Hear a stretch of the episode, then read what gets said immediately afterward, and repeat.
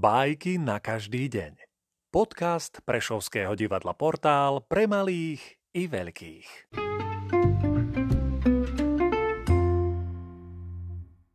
Felix Maria de Samaniego, Korytnačka a zajac. Jedného dňa sa zajac spýtal korytnačky. Budeme sa pretekať v olympijskom behu? Korytnačka bola presvedčená, že preteky prehrá Predsa však súhlasila, že sa na nich zúčastní. Obaja vyštartovali naraz. Zajac odbehol ďaleko dopredu, preto sa nazdal, že si môže oddýchnuť a zjesť zo pár čerstvých mrkvičiek.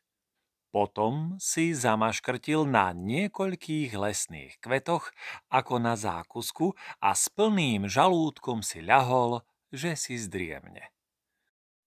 Chudera moja priateľka korytnačka je zaiste ešte ďaleko za mnou.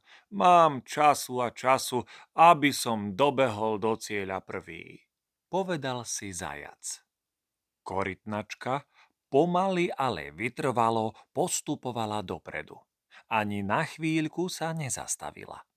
Od námahy sa na jej čele perlili veľké kropaje potu.